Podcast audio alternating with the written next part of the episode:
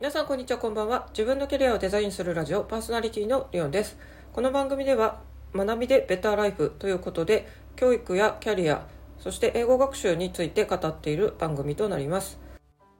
今日はビリギャルを取り上げたいと思います。まあ、同じことはもしかしてドラゴン桜にも言えることかもしれませんけども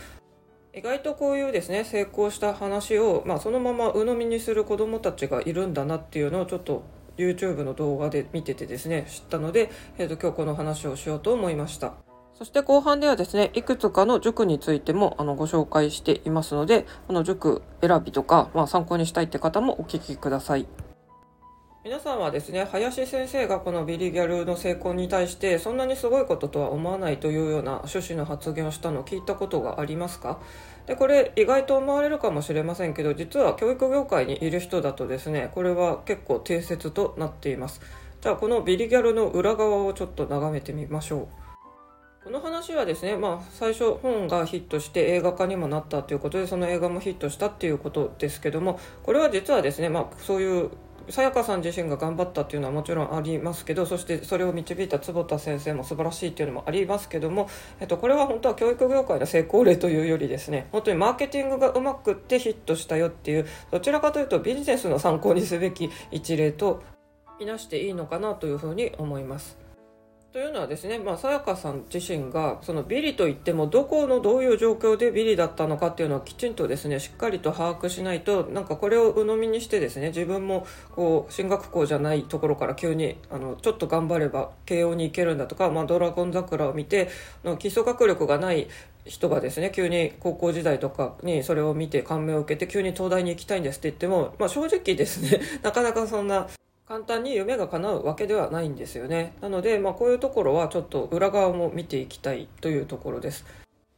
実はさやかさんはお受験に成功してですね中高一貫のあの名古屋では有名なですね愛知淑徳の高校に通っているということで、まあ、この時点でですねこの学校自体がもう進学校なわけですよ。で進学校の中のビリといってもですねやっぱりそういう中学受験に成功してるんでもともと学力は高いわけですよ。でその中の単純にビリだったわけでじゃあ日本全国の受験生の平均と比べると決してですねすごい落ち込んでるタイプではないというのが分かるんですよ。でまずこの高校のからくりを知るとですねこのビリといってもその進学校のビリということです。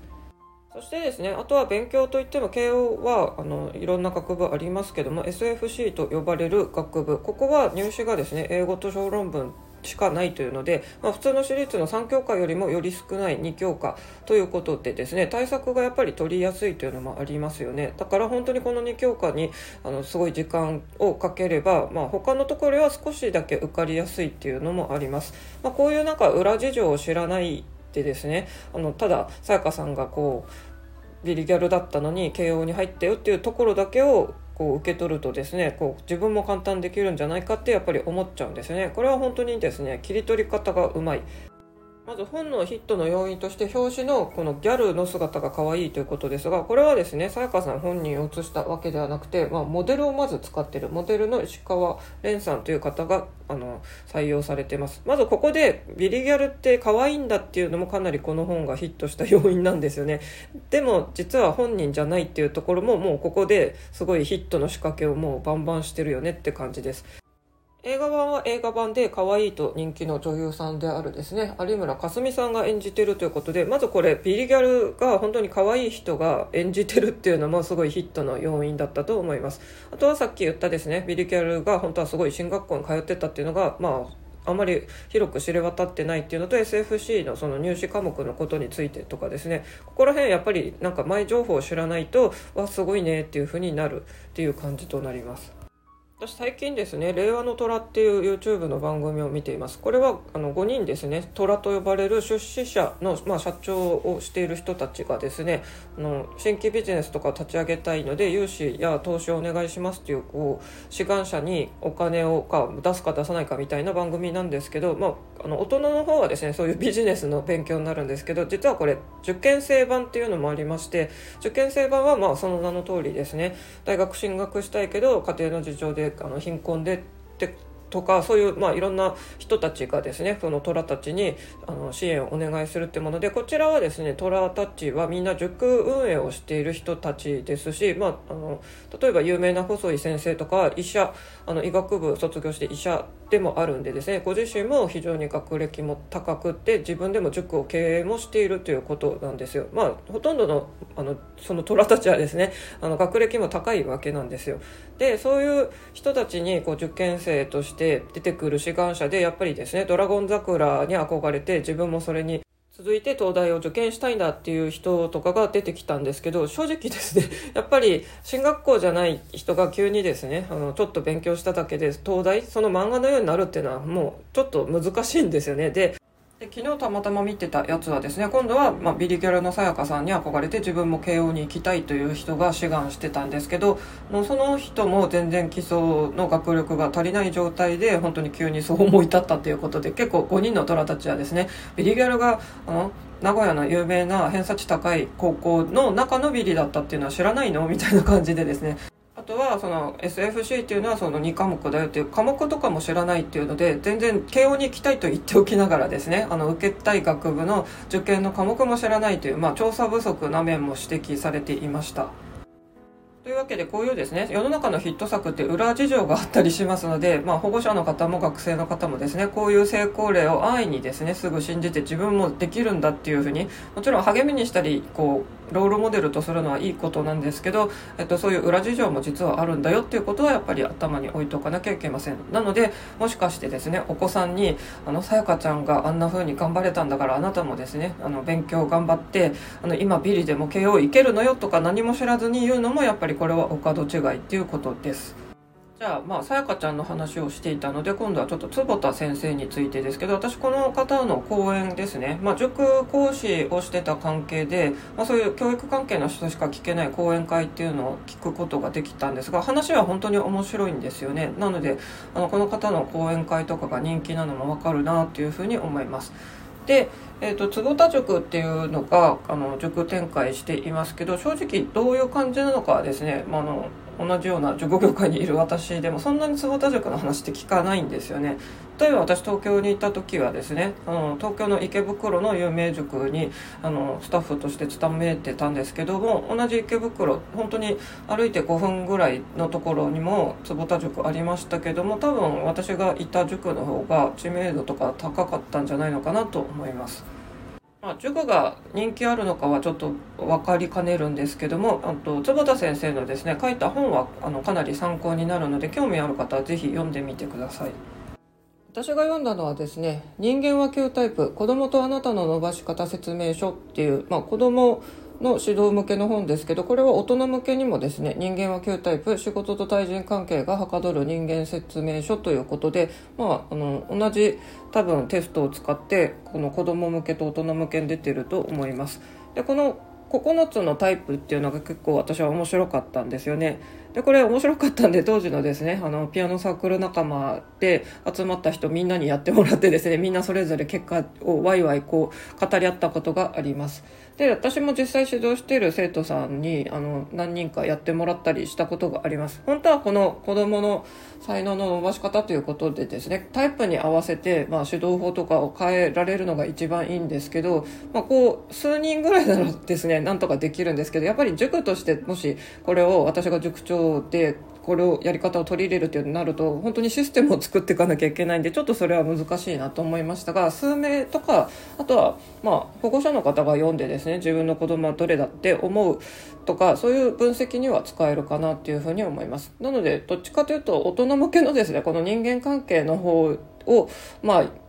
生かした方がいいかもしれませんが上司のタイプとかもでも上司にテストをやってもらうのかってそこら辺ちょっと謎ですよね。うん、あとはまあ相性っていう話もあるんでじゃあ自分と生徒の相性がちょっとあまり良くない時どうするのかとかも考えていかないんで、まあ、何でもこういう人間分析あの全部に活用できるかっていうとそうではないんですけど一つのなんか参考にはなるかなっていうふうに思ってます。じゃあですね、まあ、いろんな塾のあの経験がある私からこういうですねなんか分析系を取り入れている塾をいくつかご紹介します。まずスクール IE ここはですね最初にあのテストを受けるんですけどそれはですねあなたの向いてる職業とか、まあ、こういう自己分析系のテストがあのあります。ただこれですね一応みんなが受けることになっててその最初のつかみとしてあのこういうテストも受けられますよっていうある意味、まあ、あの最初のツールとしては使われてますがその後の指導にですね使われてるかっていうとそういうわけではないですね。あと塾全体で7つの習慣っていうのを取り入れてるとこは IT ですね。あの ITTO と書く IT の個別指導塾ではこの自己啓発本の7つの習慣を取り入れてるというふうに言われてますね。調べてみると坪田先生ってあのさっき紹介した本の他にもたくさん本書かれてるの知りませんでした。あと坪田塾のあの口コミを見ていますとやっぱり心理テストがあるって書いてるのでこの9つのテスト利用してるんでしょうね。口コミを見るとですね あの皆さんやっぱり料金は高いと書かれているので、まあ、そこは覚悟しなきゃいけませんね。まあ、こういうですねできない人ができるようになった系っていうのはやっぱり人の関心をすごい引きやすいので、まあ、YouTube とかでも例えばピアノとかでですねなんか40代でピアノをやって例えばまあ1年で幻想奏曲を弾けるようになりましたとかそんな感じのを見たことがありますが、まあ、これですねあのコメントとかを追っていくと実は過去ですね 習ってたことがやっぱり判明していやそれ先に書いとかないと習ってたんだったらこの期間でその曲弾けるのも当たり前だよみたいな意見が出ててですねこういうなんかその隠れてる情報を知らないであの1年で幻想即興曲って基本的に大人からやり始めて、まあ、かなり難しいとか無理だと思うんですよ。で紐解いていくとやっぱり経験者だったよとかですね、まあ、こういうなんかすごい大学に合格したよとかですね 大抵この実はあの高校とか、まあ、その中高一貫校で進学校でしたみたいのってよくある話なので、まあ、なかなかですね情報って鵜呑みにしちゃいけないよねっていう話を今日はしました。あと、まあ、高校生指導してて思いますけど、志望校ここ行きたいって言ってもですね、じゃあその受験科目とか、そもそもですね、大学のサイトをよく見てないとか、受験のこのしおりを読んでないとかですね、行きたいならそういうの、なんで読まないのって私は思っちゃうんですよね。そういうなんか、うん、ただ慶応行きたいですって言ってその試験科目知らないとかですね。本当にただの探索不足で今は簡単にもうスマホで調べられる時代なのでですね。やっぱり情報収集力っていうのがこの受験のあの合否を分けるとも言われてます。もう受験もですね情報戦なんですよ。だからあのきちんと志望校のこのホームページはもう逐一親子でチェックしてですね必要な情報をゲットしていかなきゃいけません。当然学校説明会とかの話もですねホームページであの随時アップされてますし、まあ、コロナ禍の時期は本当にですね説明会やりますって言ってあのやっぱりコロナで中止になりましたとかすごい多かったんですよねなので、まあ、やっぱりこの変化の多い時代なので、えーと、情報は入りたいとこだったらもう随時チェックしておかなきゃいけないと思ってます。というわけで今日はちょっといつもと違った観点で教育の話してみました。まあ、あの塾いろんな経験もあるのでですね、まあ、こういう今日こういう塾ではこういうことしてますよってちょっとご紹介しましたけど、まあ、こういう話もしていくのもありかなと思っています。えっと、コメント、ご意見、ご感想いただけると非常に嬉しいです。それでは皆さん、自分の人生をより良くするためにですね、Let's think myself 自分で考えてみましょう。今回の話もただ世間でにぎわっているヒット作の話を信じてあの鵜呑みにしてしまった人の受験生の話という話だったので、まあ、こういうのはですねやっぱり自分の頭で一旦考えてみる。で変だなと思ったらやっぱり探索してみる。こういう姿勢がこれから生き抜くのにですね大切な力となってます。教育も 4C クリティカルシンキングっていうのが一つもう挙げられていますので皆さんぜひ大人も子供も一緒に考えていきましょう。それではまた。